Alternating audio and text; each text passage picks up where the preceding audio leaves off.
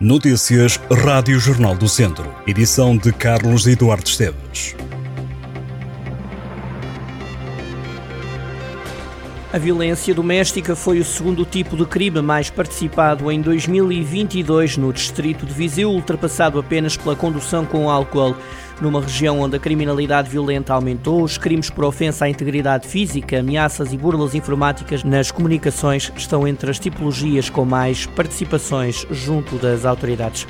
O relatório anual de segurança interna aponta que o vandalismo, as injúrias e as ameaças, além da posse e consumo de droga, são os ilícitos em ambiente escolar com maior número de ocorrências. Também houve mais participações por fogo posto. Em números, em 2022 houve 8.878 participações de crimes, mais 15,3% do que em 2021. O crime de violência doméstica foi um dos que mais aumentou a nível nacional.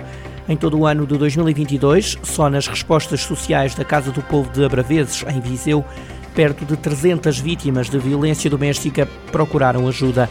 Os centros de acolhimento receberam 150 vítimas, entre elas algumas crianças. Na grande maioria, mais de 90%, as vítimas que procuraram o núcleo de atendimento às vítimas de violência doméstica são do sexo feminino. Há ainda casos de homens a pedir ajuda e que eram agredidos por outros homens. As situações em que as mulheres são agressoras são residuais. A sede Viseu recebe esta tarde a missa em memória de Almeida Henriques, o antigo presidente da Câmara Municipal de Viseu, que morreu há dois anos. Familiares, amigos e conhecidos juntam-se para lembrar o autarca numa cerimónia que está marcada para as 5 e meia da tarde. Almeida Henriques tinha 59 anos, foi vítima de complicações respiratórias decorrentes da Covid-19. Morreu no hospital de Viseu, onde esteve internado durante quase um mês. Toquinho, como era carinhosamente tratado, estava no segundo mandato à frente da Câmara de Viseu. Almeida Henriques morreu faz esta terça-feira dois anos. Oficinas e uma performance pelas ruas integram um ciclo de programação dedicado ao 25 de Abril que o Teatro Viriato de Viseu vai promover a partir da próxima semana. Numa altura em que se caminha para a celebração dos 50 anos do 25 de abril de 74, o Teatro Viriato quer recuperar as memórias da Revolução, incentivando os mais novos a conhecerem a importância deste período da história portuguesa e desafiando os adultos a partilharem recordações. Entre 10 e 25 de abril, o Teatro Viriato promove o ciclo Arte e Revolução, que inclui várias oficinas e a performance A Marcha, criada com a população e que vai recuperar os protagonistas, os locais, os acontecimentos, as mensagens e as músicas da Revolução de Abril. O Pedreles ganhou este fim de semana ao Torredeito em Viseu por 9-1 e mantém-se a 4 pontos do líder Sinfãs. Com menos dois jogos em relação ao atual primeiro classificado, a goleada em Viseu foi fundamental para não perder ainda mais terreno para a liderança. O Sinfãs também ganhou, embora tenha sido mais difícil. A jogar em casa contra os gigantes, o Sinfãs venceu por 5-6. Vamos conferir os resultados da jornada 22 da Divisão de Honra de Futsal. Santo Estevão 6, Armamar 8, Rio de Moinhos 7, Penedono 5, Gigantes 5, Sinfãs 6, Torre Deita 1, Pedreles 9, Sinfãs Futsal 1, Unidos da Estação 0 e Futsal Amigo 2, Tarouca 2.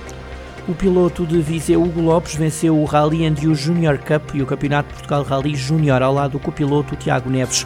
A dupla mostrou-se desde início com vontade e ritmo para lutar pela vitória e chegaram mesmo a liderar o Campeonato de Portugal de Rallys, mas um furo comprometeu um melhor resultado e os pilotos recuperaram algum tempo, acabando por subir ao lugar mais alto do pódio entre os júniores. A próxima prova de Hugo Lopes e Tiago Neves será no final do mês, nos dias 28 e 29 de abril, no Rally Terras da Bobreira prova pontuável para o Troféu Europeu de Rally. Até ao próximo domingo, o Conselho da Guiar da Beira assinala a Semana Santa com um conjunto de iniciativas de onde se destacam concertos e exposições. A ideia é marcar o tempo de reflexão e de partilha que antecede a Páscoa. Uma das ações é o Terço dos Homens, que acontece todas as sextas-feiras pelas oito e meia da noite na Igreja da Misericórdia de Aguiar da Beira.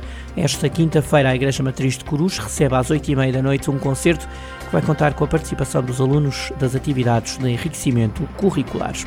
A Santa Casa da Misericórdia de Lamego tem pelo segundo ano consecutivo um resultado positivo. O relatório contas de gerência de 2022 dá conta de que houve um resultado positivo de 94.619 euros. O provedor António Carreira sublinhou que para obter este resultado contribuiu o acordo de cooperação firmado com o Instituto da Segurança Social, que abrange 40 utentes do Serviço de Apoio Domiciliário. O resultado alcançado também foi influenciado pela decisão governamental de ajudar o setor social a fazer face ao agravamento do contexto económico provocado pelo aumento dos gastos decorrentes da inflação.